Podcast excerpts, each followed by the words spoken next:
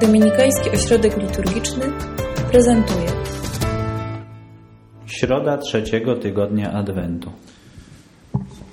Ta tajemnica, z którą chcemy dzisiaj chodzić, to jeden z najohydniejszych spektakli świata. Przemoc zawsze jest zła, ale przemoc, która z przemocy chce zrobić widowisko, to już ohydna przemoc. Yy, to, co dzisiaj dzieje się z Panem Jezusem, ten spektakl wyszydzenia, który nazywamy tajemnicą yy, cierniem ukoronowania, yy, to taka przemoc, która osiąga jakby szczyt swojej perfidii. Już nie tylko chce zranić, już nie tylko chce zadać fizyczny bądź psychiczny ból, ale robi z niego widowisko, tak żeby ci, którzy ten ból zadają, mogli się śmiać. I można by na tę Ewangelię e, patrzeć z jednej strony, z tej strony tych, którzy to robią, tych, którzy takiego wyszydzenia się dopuszczają, po to, żeby może poszukać w sobie takich elementów, bo mamy je. Zobaczcie, że to wyszydzenie Pana Jezusa, ten spektakl odnosi się do bardzo konkretnej rzeczy w nim. On jest oskarżony o to, że chce być królem. Taki jest powód jego śmierci. Taki jest oficjalny powód jego śmierci.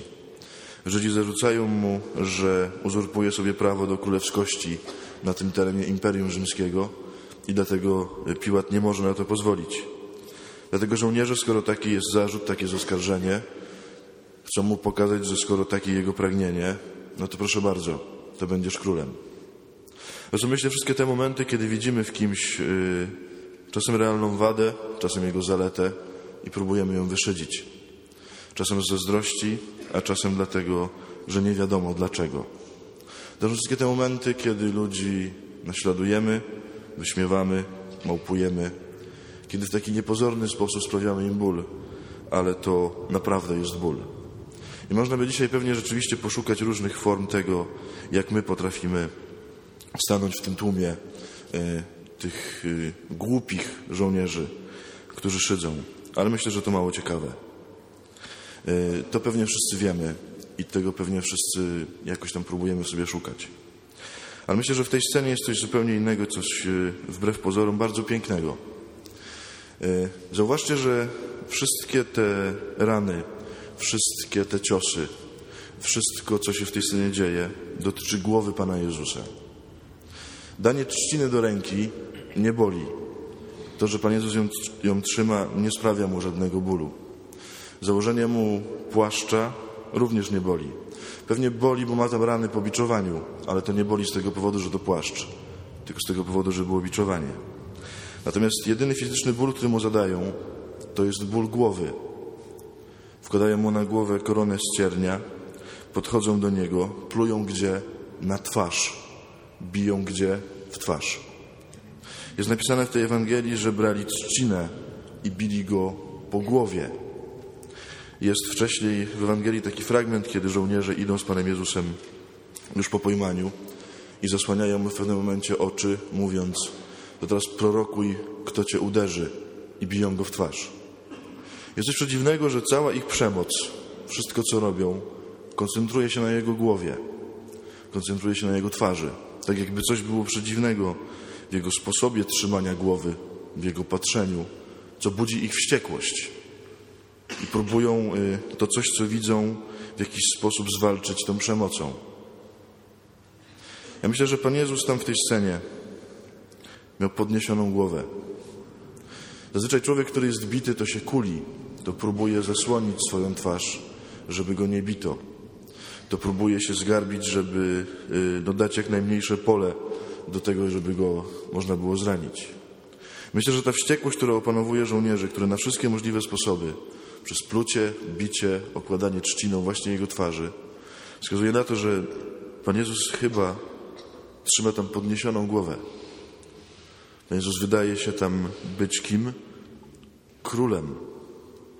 Czyli tym, z czego szydzą. Oni tego nie mogą znieść. I dlatego tam tak bardzo próbują go zranić.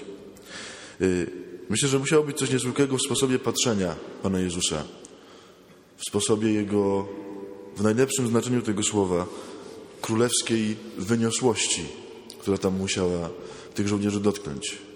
Oni byli przyzwyczajeni, że kiedy kogoś biją, a to są pewnie dobrze wyćwiczeni rzeźnicy, to ten człowiek jest totalnie stłamszony, to ten człowiek jest całkowicie upodlony. Oni dlatego to robią, żeby go upodlić. A ten, kto przed nimi stoi, wydaje się upodlonym w ogóle nie być, dlatego że patrzy prosto w oczy, dlatego że patrzy na tych, którzy go próbują bić i dlatego to budzi taką wściekłość. Myślę, że zobaczyli w tych oczach to zdanie, które dzisiaj słyszeliśmy u Izajasza. W tym biednym, pobitym, wyszydzonym, w, cierniowej koronie i z trzciną w ręku człowieku pewnie musieli zobaczyć w oczach to zdanie. Ja jestem Pan i nie ma innego. Ja tworzę światło i stwarzam ciemności. Ja, Pan, czynię wszystko. To w człowieku głupim, w człowieku okrutnym budzi wściekłość i próbuje to zniszczyć i dlatego tak go biją. I myślę, że ta dzisiejsza tajemnica przede wszystkim będzie w nas tajemnicą, y, która przyniesie owoc wtedy, kiedy dzisiaj spróbujemy podnieść głowę. Tak po prostu. Kiedy dzisiaj może, kiedy będziemy się modlić y, za innych, chociażby za tych, którzy nam dadzą dzisiaj różaniec, to może warto się pomodlić o to, aby dzisiaj przez cały dzień przeszli z podniesioną głową. Że jeżeli dzisiaj przydarzy im się jakieś szyderstwo, że jeżeli ktoś ich dzisiaj skrzywdzi, jeżeli ktoś dzisiaj wyrządzi im jakieś zło, bo może im wyrządza to zło już od wielu dni, to żeby umieli podnieść głowę, żeby umieli y, znaleźć w sobie królewskość, bo ją mają, bo jesteśmy synami i córkami króla i możemy dokładnie tak samo jak on. To jest łaska oczywiście. To jest coś, czego samemu z siebie wykrzesać się nie da. Ale tak można. Myślę, że ta twarz Pana Jezusa dzisiaj to jest najpiękniejsza twarz świata. To jest twarz cierpiąca, to prawda. To jest twarz umęczona.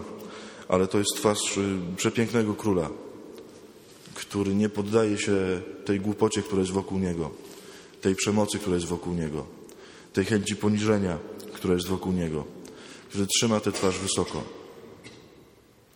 Ojciec Mateusz Przemowski kiedyś pokazywał mi takie zdjęcie świętej Teresy z Lizie, y, na którym ona jest razem ze swoimi siostrami w ogrodzie. I mówi, że to zdjęcie jest dla niego dowodem na to, że ona jest święta.